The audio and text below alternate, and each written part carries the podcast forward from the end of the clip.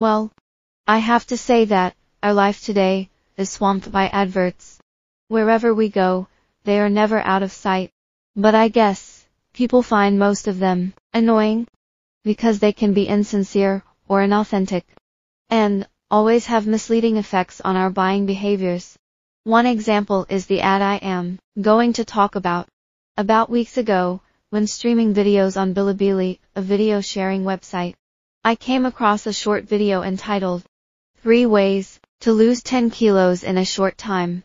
I guess, it is eye-catching to everyone who wants to lose weight. And, I was no exception.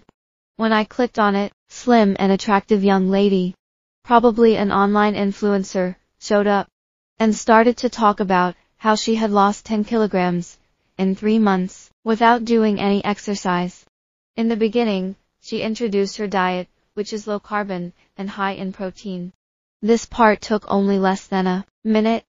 But, when coming to the last tip, it became a promotion of a supplement that can block carbohydrate absorption. She boasted about how effective it was for almost five minutes. Then came the part about how viewers can get a discount from her link.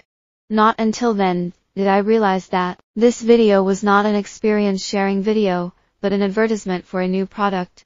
At that moment, my excitement immediately turned into disappointment.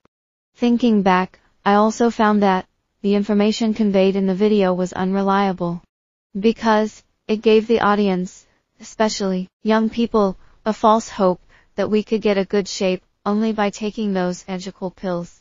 Nowadays, more and more companies try to sell their products through those short videos or live selling.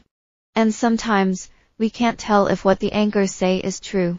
Instead of spreading helpful information, for the sake of the general public, they only care about making a profit. This is why I have a deep-seated aversion to most of them.